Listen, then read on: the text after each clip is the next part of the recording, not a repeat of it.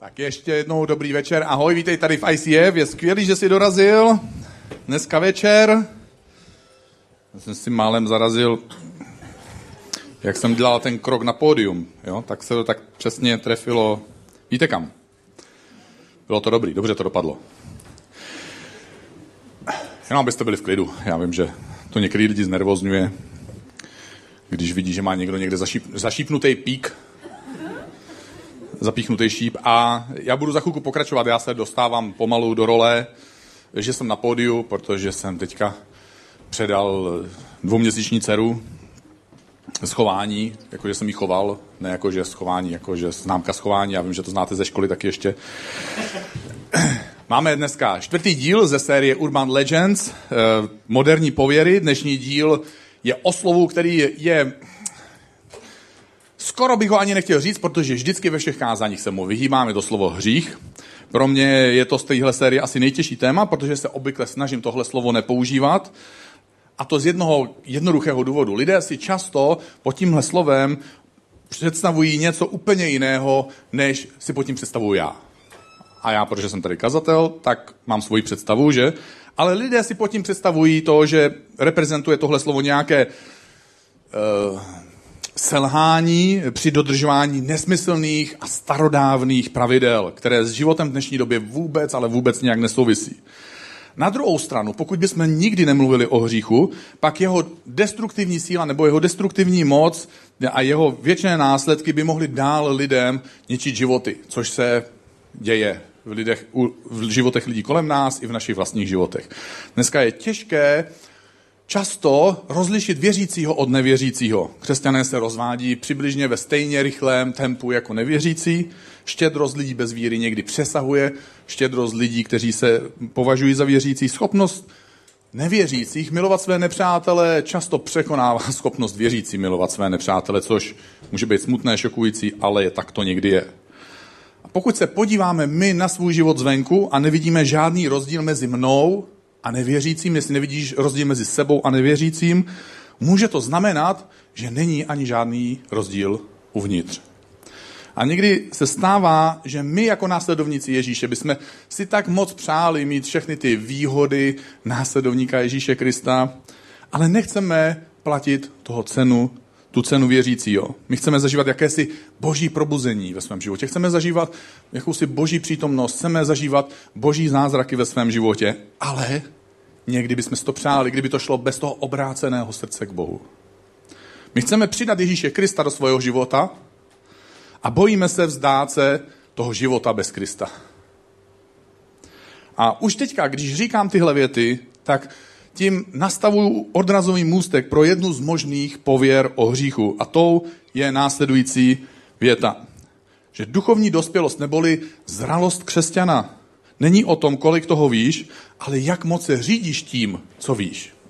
My jako věřící bychom s tím často souhlasili, že tohle je správná věta. A tahle milná představa nakonec stojí na v podstatě správném tvrzení, že my křesťané jsme v oblasti Bible a v oblasti pravidel, návodů, jak žít ten správný život, někdy příliš vzdělaní nad úroveň naší ochoty se podle toho zařídit, že? A důvod, proč tvrdím, že to je milné prohlášení, není ten, že bych si myslel, že by se věřící neměl snažit být kvalitativně nějak odlišný a žít lépe než nevěřící. Důvod, proč to tvrdím, že to může být milné prohlášení, je ten, že navozuje následky, návod na jakési dvě lidské kasty, že se lidé dělí na dvě poloviny. Jo, tady máme sál rozdělený uličkou, takže jste rozděleni na, jedn, na dvě poloviny. Samozřejmě jedna ta polovina bude horší, jedna lepší, takže která z těch půlek z vás chcete být ta lepší? Lepší. Jo, dobře. Takže, tady ta půlka, abyste to věděli, uh, slečna, předpokládám slečna, protože nevidím přes reflektory obličeje, ale odhaduju podle, podle libosti hlasu, jak se říká v českých pohádkách, že toto je ta lepší polovina odhlasovala a tady ta polovina se nebránila. Jo, takže asi vědí proč. Jedna katakasta, ta je ta lepší. To jsou ti věřící, vítejte. A jsou to v podstatě svatí lidé, bez chyb, selhání, Jejich charaktery jsou veskrze čisté, nijak neporušené sobectvím, žádnou závistí, žádlivostí, super, jejich životy nikdy neovládá chtíč, touha po majetku, ani hněv, ani hořkost, když jim někdo ublíží. Pak jsou tu ti druzí. Je mi vás to už předem. Údajně jsou horší. Jsou opakem toho věřícího. A jsou těmi z první kasty opravování. Napravování, kárání. A pokud se tihle první dostanou do jakési politické pozice nebo k nějaké církevní moci, tak potom těm druhým vnucují svoje hodnoty. Pomocí zákona nebo pomocí nějakých církevních direktiv. Protože ti druzí jsou v principu zlí. Co mi na to? Máte tam kamarády, že? Tak radši opatrně. Jo, jsou špatní, nenapravitelní a tím první jsou mnohem lepší a proto mají ty práva to takhle jako říkat a dělat. Já když si zkouším představit následovníka Ježíše Krista, eh, tak určitě by se takový člověk měl nějak odlišovat od nevěřícího člověka. Určitě by o to měl aspoň usilovat. Současně, ale když vezmu životy nás, následovníků Ježíše a lidí, kteří Boha neznají nebo nechtějí znát, prostě se považují za nevěřící a vezmu schopnost selhat v našem životě a scho- jejich schopnost selhat v jejich životě a začnu to sčítat a očítat všechny ty dobra a zla, který pácháme my jako věřící a oni jako nevěřící, tak na konci té rovnice nebude podle mě žádný velký rozdíl. Rozdíl mezi dvěma, těmahle dvěma skupinama lidí je, že následovník Krista si uvědomuje, že je bídník a že hledá pomoc. Když to nevěřící tenhle stav ignoruje. Nebo tvrdí, že to zvládne sám a nepotřebuje žádnou berličku, anebo povyší svoji bídu na něco ctnostného. Jsem svobodný od náboženství a od morálních omezení. Aby mě se dneska večer eh, trošku snadněji podařilo vysvětlit ještě tři mýty o hříchu, které chci zmínit, tak se pokusím ještě vysvětlit dvě věci. První je koncept hříchu. Nejrozšířenější koncept hříchu je přesvědčení, že hřích je jakési porušení pravidel, třeba desatera nebo Bible, tisíc stránek, že tisíc stránek pravidel. Wow. Což může být částečně pravda, ale obvykle pravidla mají nějaký účel nebo úkol. Mají za úkol někoho nebo něco chránit. Ježíš používá minimálně pět různých druhů vztahů jako příklad vztahu mezi člověkem a Bohem. A říká, že jsme jeho bratři a sestry, říká také, že jsme jeho přátelé, také, že vztah mezi námi a Bohem je podobný jako mezi otcem a synem, také jako mezi sluhou a pánem a nakonec také přirovnává vztah mezi Bohem a člověkem jako vztah mezi ženichem a nevěstou. Zrovna dneska jsem se tady vítal s jedním novomanželským párem, kteří jsou spolu asi měsíc, takže zažívají něco takového krásného zrovna. A hřích je potom jednání nebo nečinnost, která způsobuje ztrátu našeho původně nenarušeného vztahu s Bohem. Takže zatímco to vypadá, že mezi člověkem a Bohem jde o jakási pravidla a že v případě hříchu jde o jakási pravidla, ve skutečnosti jde o to, jestli nám záleží nebo nezáleží, jestli náš vztah s Bohem se bude rozvíjet, jestli se bude prohlubovat, nebo jestli vůbec nějaký vznikne. A pak si můžeme připustit, že některé věci tu druhou stranu našeho vztahu mohou zarmoutit, nebo dokonce tu druhou stranu můžou zranit. A tak v každém vztahu vznikají jakási nepsaná pravidla, která se časem stanou i někdy vyřčenými a někdy, někdy zapsanými, aby mohla k tomu zarmoucení a zranění nějakým způsobem zabránit. Takže třeba já, moje manželka Kiki, my jsme si při svatbě neřekli od teďka, ty mi budeš psát, kdy kam jdeš a kdy se vrátíš. A, protože tehdy nebyly SMSky, jo? jak kdybych jí měl psát, tak dojdu na, do, na poštu a za týden to přijde, to bych mezi tím možná i přišel já. Jako, takže ten dopis byl trochu zbytečný, i když někteří by mohli napsat dopis, uh, dora, miláčku, dneska dorazím, dorazím z práce a za týden, až ten dopis dorazí, tak oni dorazí taky, protože zastavili u kamaráda Joža a dali si pár panáků a pak dorazili. Takže já jsem třeba vděčný, že dneska existují mobily, protože tehdy já jsem musel říct, v kolik dorazím, nebo musel. Jako chtěl jsem to říct, já jsem chtěl, aby se cítila bezpečně. Chtěl jsem, aby nebyla zarmoucená, aby neměla obavy, že jsem s nějakou jinou ženou, nebo ležím v příkopě a volám o pomoc. Kiki, umírám, zachraň mě. Jo, ona mě neslyší, že? Takže takhle může v klidu spát, ona stejně neusne, dokud nedorazím. No, to je jedno, prostě je to krásný, když na vás někdo čeká. A Naštěstí dneska jsou mobily, takže já můžu poslat SMS, mám 10 minut spoždění, což taky není jako úplně pravda, jo, ono to spoždění většinou větší, ale, ale jako snaha byla, snaha byla, to se taky snad počítá. Já vyjmenuju, vyjmenuju teďka různá původní řecká slova, která se v našich biblích překládají jako slovo hřích. První je slovo hamartia, a některý, někteří věřící význam tohohle slova znají, protože význam tohohle slova znamená minout cíl. Jo, proto tady už to tušíte, proto tady mám také připravený šíp. Jo, když střílíte, tak se chcete trefit, ale prostě ne vždycky se trefíte. Význam slova hřích hamartia, znamená minout cíl, ale můžeme tenhle, tenhle význam minout cíl chápat dvěma způsoby. Jeden z nich je jako, no minul jsem, jo, nevadí, Jo, mám ještě spoustu pokusů, mám, mám spoustu příležitostí, ale protože tohle slovo se víc cháp, eh, blíží k pojetí toho, že minout cíl jako svým celým životem, tak uh, už to není o víc pokusech s relativně mnoha šípy, které jsou vlastně tak trochu bezcené. Je to spíš o jednom pokusu s absolutně nedocenitelným jedním životem. Máme jenom jeden život k dispozici. Takže je to něco jako sadit všechny svoje peníze, které jsem doposud vydělal, který vydělávám dnes, majetek, který jsem nashromáždil, plus ještě který vydělám, tak nevím, zkuste si typnout, kolik tak za život můžete vydělat do peněz. Zkuste hodit nějakou cifru. 80 milionů, výborně. Tak jsem rád, že jsi dneska tady, a že jsme měli sbírku a doufám, že se to projeví dneska. Eh, tak, kdo si je chce ještě typnout, teď bude to opatrnější, že? Já to vím, tak už netypujte radši, už to bude jenom horší. Dobře, takže dobře, představte si to, že vezmete 80 mega, jo, jako tady náš kamarád, který eh, jsem nadšený, úplně, a to, to mě úplně vypálilo mozek teďka z hlavy, taková částka, tyjo. 80 milionů. A teď si řeknete, tak o nic nejde, jo, jdeme na ruletu, sadím na sedmičku, jo, Prr, nic, jako těsně vedle, jo, 8 tak nevadí, že? Tak počkám dalších 80 let, vydělám dalších 80 mega a zase si hodím kuličku. Ne, my prostě máme jenom jednu příležitost. Miliony jsou všudu. Proto tohle slovo už samo o sobě ukazuje na určitý rozdíl, který někdy může vést až k tragickým omylům. Když mám víc pokusů, je jedno, jak moc se snažím v manželství, protože mám k dispozici další a další manželství. Můžu přihodit jedno, druhý, třetí. A potom i věřící, když má takovýhle koncept, minutí cíle, tak může mít pocit, že někdy může promrhat příležitosti pro prohlubování svého vztahu s Bohem.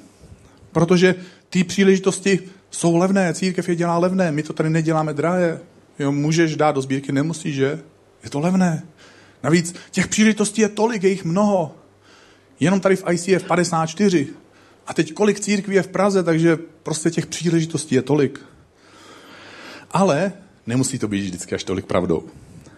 Druhé slovo popisující slovo hřích je paraoke a znamená neposlechnout hlas. Jak když pominu ten charismatický obsah eh, tohoto slova, tedy že věřící někde nějakým způsobem ve svém nitru vnímají eh, boží hlas nebo vedení a použiju víc, eh, že jde o hlas svědomí pro tenhle okamžik, bude to pro nás všechny pochopitelnější, bez ohledu na to, jestli jsme nebo nejsme věřící. Samozřejmě se shodneme, hlas svědomí lze pošpinit, podrývat, přehlušit nebo zadupat, ale asi se všichni shodneme, nemusíte zvedat ruce, že je to správné poslechnout hlas svědomí. Já předpokládám, že ano, protože... Ale tak nebudu to rozvádět. Současně, kdo z nás si uvědomuje, a ani na tohle člověk nemusí být věřící, kdo z nás si uvědomuje, že někdy hlas svého svědomí neposlechneme. Taky nemusí zvedat hlavu, soused tě vidí, jo, ale on to stejně ví. Bída věřících je ta, že naše svědomí bylo obmyté zástupnou obětí Ježíše Krista.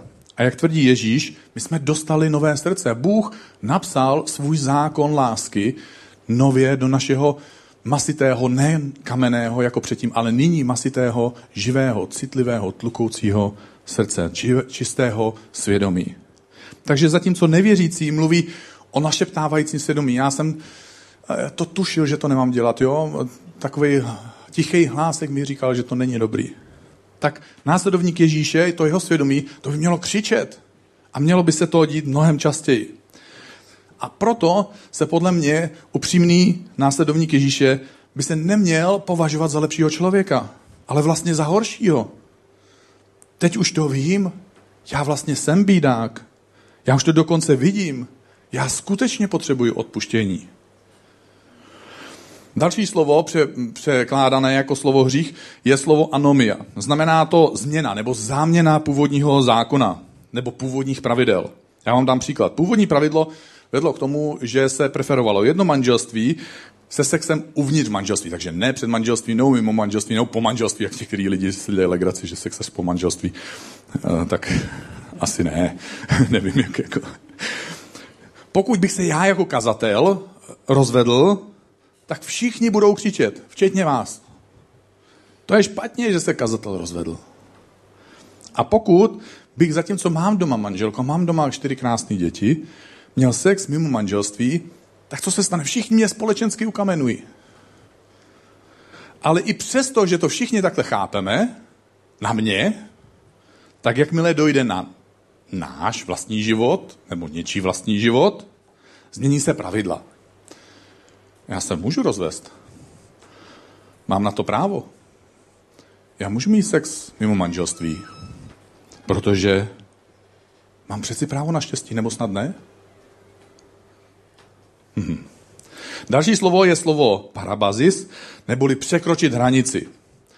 Pokud já se vrátím teďka k tomu přirovnání se vztahem, eh, pak některé nevhodné věci, třeba ve vztahu v manželství nebo v přátelství, některé nevhodné věci se dají v tom vztahu přejít. přejít. Jako třeba, že ona se zbudí ráno a zjistí, že jeho ponožky znovu leží vedle postele. Moje manželka já to řeknu. Tohle bude osobní, jo. Moje manželka krátce po svatbě se hrozně vylekala, protože si myslela, že se v noci něco stalo, protože vedle postele ležely ponožky, pak kalhoty, pak triko.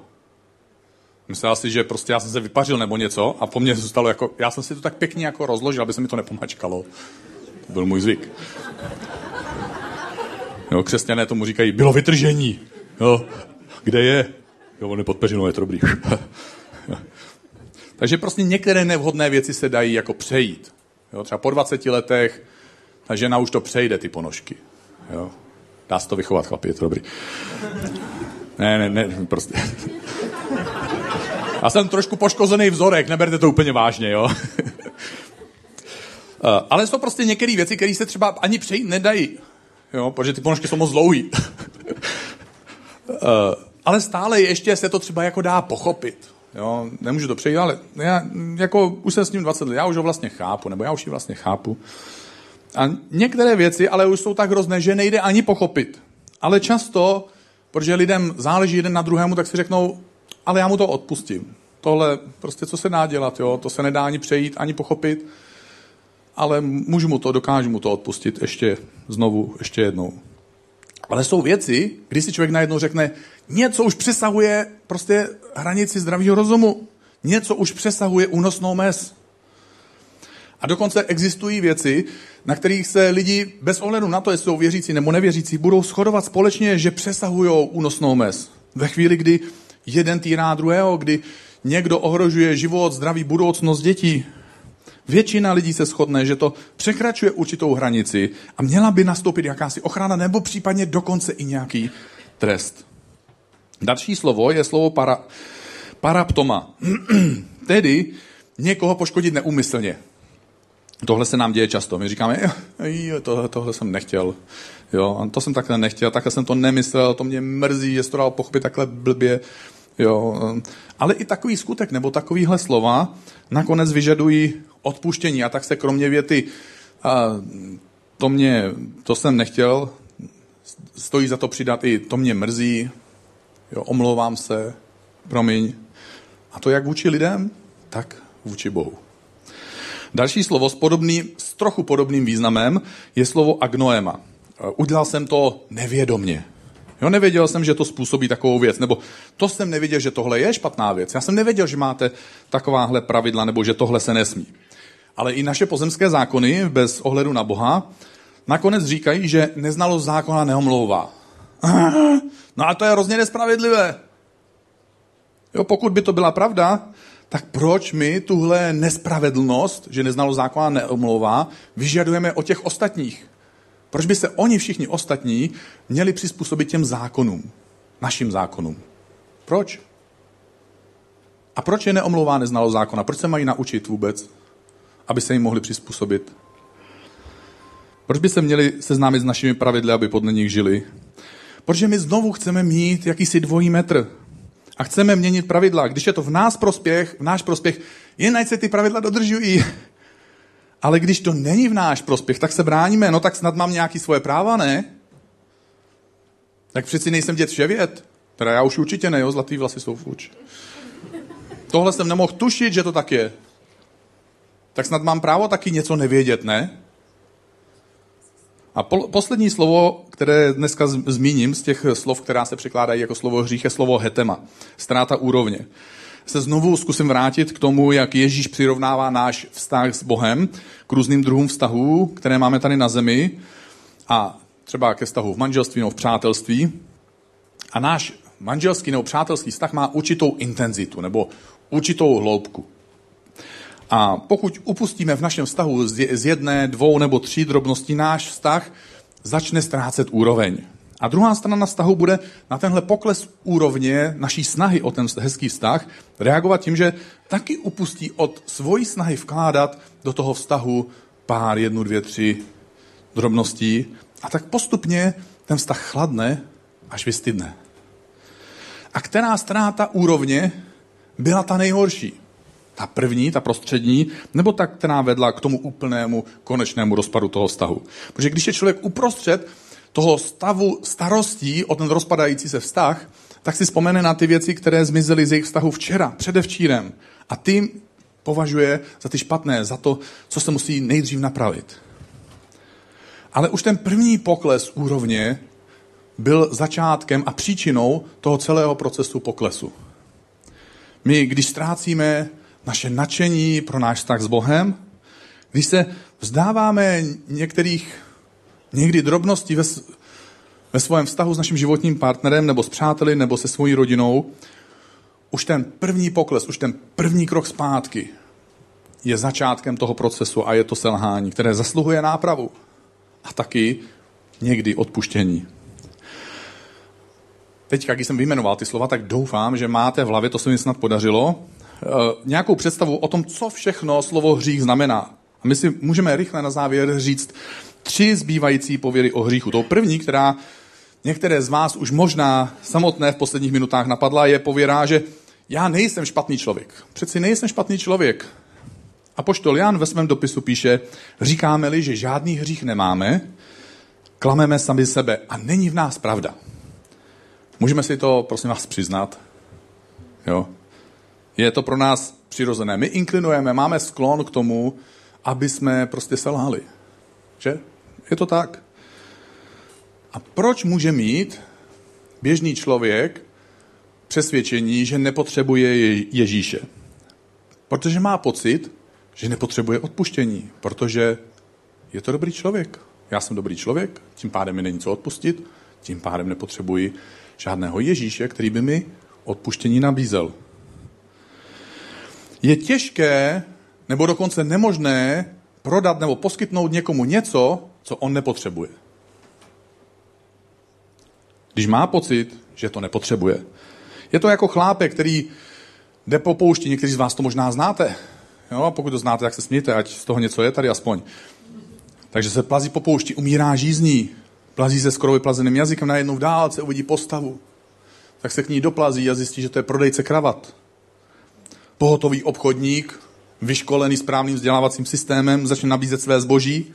Chlápek na něj křičí, já nechci žádnou blbou kravatu, čověče, Já umírám žízní, máš nějakou vodu? Obchodník mu řekne, ne, já mám jenom, jen, jenom kravaty. A on na ně křičí, ty si strčte někam. Kde, prosím vás, se žene vodu? A obchodník mu poradí, no půjdete ještě pár hodin tímhle směrem a narazíte na restauraci. Takže skoro opravdu na konci svých sil se chlápek připlazí po několika hodinách dalšího strádání až k té vysněné, zatracené restauraci. Zastaví se u ochránky před chorem a říká, vodu, prosím vás, mohl byste mi dát vodu? A ochránka mu říká, promiňte pane, ale lidem bez kravaty nenaléváme. Děkuji za spolupráci. Pokud nevidíš, že potřebuješ kravatu, tak si nekoupíš kravatu. Kdo z vás má dneska kravatu? No, vidíte to, smula. Dokud nevidíme, že naše selhání od nás oddělují od Boha, nebudeme mít potřebu hledat řešení, jak se zbavit svých selhání. A co když někdo řekne, no, ale já nejsem tak špatný? Tak samozřejmě to může být pravda, že není tak špatný. Podobně jako když já řeknu, ale já nejsem tak malý. Dokud si ale musím si vybrat správného člověka, s kterým se budu měřit, že? Protože když si stopnu vedle některých lidí, tak už ne, nemůžu tak snadno říct. Třetí legenda o hříchu zní takto. Všechny hříchy jsou stejné. My tímhle způsobem, je to jeden z mentálních způsobů, jak můžeme ospravedlnit svoje selhání, že srovnáme všechny do stejné řady. Jo? Já jsem někoho zabil, ty si ukradl jabka, jo? Je to stejný prostě. Jo, takže nejsem tak špatný chceme tím říct. Nejsem tak špatný, prostě ty jsi taky špatný, já jsem taky špatný, takže co mi do toho kecáš? V čem je můj hřích horší než tvůj? Ano, v, jednom, v jedné věci, to potvrdím i já jako kazatel, v jedné věci jsou hříchy stejné. Neodpuštěné hříchy nás oddělují od Boha, v tom jsou všechny stejné. Ale jinak i mezi námi lidmi, i bez toho Boha, i kdyby jsme dneska měli církev bez Boha, nevím, jak bys to nazývalo, já jsem slyšel, že existuje eh, církev ateistů, tak si to jako představuju, že se sejdou, otevřou si nebibli, mají eh, nekázání a uctívají neboha. Nebo já si z toho trošku dělám nadsázku, oni to asi myslí vážně a dobře. Ale i my lidi bez Boha akceptujeme, že ne všechny hříchy jsou stejné. Když se náhodou doslechnete, což by se mohlo stát, že jsem jako váš pastor překročil rychlost a zaplatil jsem pokutu. Eh, zatím jsem nezaplatil žádnou pokutu za rychlost, ale mohlo by se stát. Tak si asi pomyslíte, no to je špatný, to bys jako neměl dělat. Jo. Bůh všechno vidí. Ale bacha, policajti mají i radar. A, takže pokud byste se ale zne, doslechli, že jsem zneužil církevní peníze, nebo když slyšíme, že někdo zneužil malé děti, pak je to příliš, ale příliš velký pokles úrovně. Je to najednou opravdu přes čáru. A tehdy řekneme, no nestačí jenom říct, to je špatný, to bys neměl dělat. My musíme říct, to je špatný, ty bys měl opustit svoji pozici, měl by přijít možná i nějaký, a možná dokonce i větší trest, než pokuta nějakých blbých 500 korun a někde uštípnutý bod na jakémsi seznamu. A podobně to říká i Ježíš. Říká služebník, který znal vůli svého pána, ale nepřipravil se a nejednal podle jeho vůle, bude hodně, hodně, hodně, hodně byt. Ten, který neznal, bude být méně, i když jednal trestu hodně. Takže nakonec Bůh je dokonce spravedlivější než my lidé a bere ohled na to, že někdo něco neznal. Současně ale Ježíš říká, že někdo bude být hodně a někdo málo nebo méně. A poslední legenda o hříchu, kterou chci dneska zmínit, zní, tak co už jsem zřešil, tak nemá cenu se snažit, budu v tom pokračovat. Nejubožejší lidé na světě nejsou lidé, kteří Krista neznají. Protože ti můžou Ježí, ještě Ježíše Krista poznat. Nejubožejší jsou věřící, kteří zažili to vědomí odpuštění, ten pocit očištění a vrátili se do toho původního stavu, kdy už se znovu nevzpírají svým selháním a žijí v rytmu, jednou jsem selhal, teď už je to jedno, nemá smysl se snažit, tak v tom budu pokračovat. A poštol Petr to ve svém dopisu popisuje takto. Když lidé skrze poznání našeho pána a spasitele Ježíše Krista uniknou špíně světa, ale potom se do ní znovu zapletou a podlehnou jí, budou na tom nakonec hůř než na začátku. Tohle jsou ty nejsmutnější příběhy, které můžeme někdy kolem sebe vidět. Člověk, který poznal Ježíše Krista. Jeho život byl ale někdy od základu proměněný. On získal čisté svědomí. Všechno v jeho životě se jakoby zázrakem, mávnutím kouzelného proutku změnilo. A potom jedno selhání. A přichází nepřítel našich duší a zneužije naše svědomí, zneužije to naše vědomí, že jsme selhali a zasype nás různými pocity, pocity viny, pocity výmluv, pocity zklamání, pocity hořkosti a slabosti. A zasype tu krásu poznání a krásu toho stavu, kdy víme, že je nám odpuštěno a že jsme skrze Ježíše Krista blízko k Bohu. A apoštol Jan zapsal v knize Zjevení tuhle Ježíšovu odpověď. Říkáš, jsem bohatý, poznal jsem Ježíše, mám spoustu odpuštění, všechno je mi odpuštěno, zbohatl jsem, už nic nepotřebuji. A nevíš, že jsi ubohý, politování hodný, nuzný, slepý a náhý. Doufám, že nejste nází. A Ježíš říká, radím tě, aby jsi ode mě, jako ne ode mě, jo, ale od Ježíše, koupil zlato, přetavené v ohni, aby znovu byl bohatý, aby skutečně měl bílé roucho, aby byl oblečený boží spravedlností, aby se neukozovala hanba tvojí nahoty. A své oči pomaž mastí, abys viděl. Co je jeden z nejhorších znaků věřících? Jeden z nejhorších znaků věřících je pokrytectví.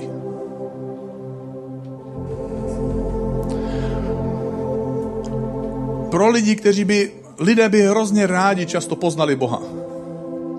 Rádi by to nějakým způsobem uchopili, rádi by to pochopili, rádi by nějakým způsobem přeš, přišli k tomu přesvědčení, že to všechno dává smysl, že ta Bible je pravda, že Bůh existuje, že, že, že ten život po životě bude nějak pokračovat. A že s Bohem se můžeme setkat už tady na zemi, někde ve svém nitru, někde ve svém životě. A tou největší překážkou nakonec nejsou historické okolnosti toho, co všechno církev v historii udělala, co všechno se stalo ve jménu církve, ve jménu kříže. Ani největší překážkou nej, není otázka věrohodnosti Bible, ani zdánlivé rozpory mezi vědou a vírou, protože na všechny tyhle otázky se dají dát smysluplné a logické odpovědi. Největší překážkou je, když hledající člověk vidí, že král je nahý. Když vidí křesťana, který vykřikuje něco o spravedlnosti a nápravě celého světa a přitom je ubohý, selhává se stejnou pravidelností jako tenhle svět, který chce sám napravovat. Když zažiješ Ježíše, máš chuť něco ve svém životě změnit. Tvoje vnitřní změna se nakonec promění nebo ukáže nějakou vnější změnou. A nejde o to naučit se žít tak, aby ty viditelné věci na povrchu dávaly jako dojem. Aby jsme měli ty vnější důkazy jakési zbožnosti. Jde o to naplnit svůj život skutečným vztahem s Ježíšem. A naopak, když to zvenku vypadá špatně, co je tedy špatně uvnitř, že to navenek vypadá tak, jak to vypadá. Proč je v nás zvenku, na nás zvenku vidět touha kontrolovat a manipulovat? Proč je na nás vidět hořkost? Proč je na nás vidět neodpuštění? Proč je v našich životech závist, neovladatelné touhy? Proč je v našem životě vidět, že nejsme schopni být velkorysí a štědří vůči Bohu, v božímu království, vůči lidem kolem nás. Co je teda špatně uvnitř? Do kterého kouta tvojí duše nedosáhlo to světlo Ježíše Krista? Které věci stojí tomu světlu v cestě, že za nimi už je jenom tma? A Bůh se k tobě přesto všechno co my skutečně jsme přes naše selhání. Se k nám znovu a znovu obrací jako otec s otevřenou náručí. Znovu a znovu čeká. A ty a já se k němu vždycky můžeme vrátit. Dneska večer budeme mít večeři páně, budeme tady mít chléb a víno a je to právě ten okamžik. Je to právě ta chvíle, o které Ježíš mluvil. Kdykoliv se sejdete, tohle mějte jako znamení toho, že já jsem přišel, abych za vás zemřel, abych vás očistil, protože to potřebujete. Protože nejste schopni přijmout, dotáhnout svoje vlastní závazky, svoje vlastní svědomí tak daleko, abyste dodrželi všechno, co byste si sami přáli, na to, abyste dodrželi všechno, co by si Bůh přál. A chci vám znovu otevřít a připomenout, že Bůh stojí s touhle otevřenou náručí, že ti rád znovu svěří svůj plášť spravedlnosti, že ti rád znovu vrátí ten prsten, který je symbolem boží moci, boží autority nebo božího dědictví. A že Bůh s tebou rád bude oslavovat ten nový život, který tímhle návratem k němu znovu začíná. Takže jestli chceš, tak se pojď se mnou postavit a můžeme se chvíli modlit. Bože, dnešní večer my ti chceme otevřít svoje srdce. Chceme ti otevřít svůj život a chceme ti říct, ano, naše schopnost dostat našim vlastním závazkům, poslechnout svoje vlastní svědomí. My nejsme tohohle schopni, Bože. Bože, a to ani nejsme schopni vyjádřit a vidět, jaký je žebříček tvojeho svědomí, když ty jsi dokonalý Bůh. Když my nejsme schopni ani dodržet svoje vlastní nedokonalé žebříčky. A Bože, tak se ti dneska chceme otevřít. A chci ti dát teďka tu příležitost, aby si Bohu mohl ve svých myšlenkách nebo šeptem svými ústy říct to, co ti opravdu vadí a překáží ve tvém životě. Co máš pocit, že ti překáží mezi tebou a Bohem a co máš pocit, že nakonec často ubližuje i tvojemu vlastnímu životu, tvojim vlastním vztahům, tvojim vlastním touhám, tvojim vlastním cílům, který by si rád chtěl naplnit ve svém životě. A Bože, my tady stojíme a chceme ti říct, promiň.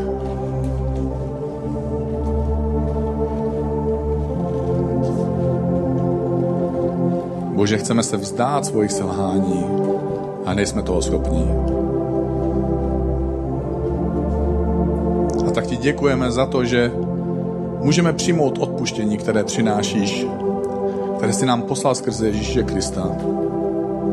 A že dneska můžeme být očištění, můžeme přijmout čisté svědomí od tebe skrze odpuštění, které nám dáváš. A děkujeme ti za večeři, páně, za ten okamžik, kdy si můžeme připomenout a ujistit sami sebe, že to, co jsi udělal před dvěma tisíci lety na kříži, platí pro nás právě teď, právě tady. V tenhle okamžik v našem životě, tam, kde právě jsme. Bez ohledu na to, jaký byl tenhle týden, jaký byl tenhle měsíc, jaký byl tenhle život.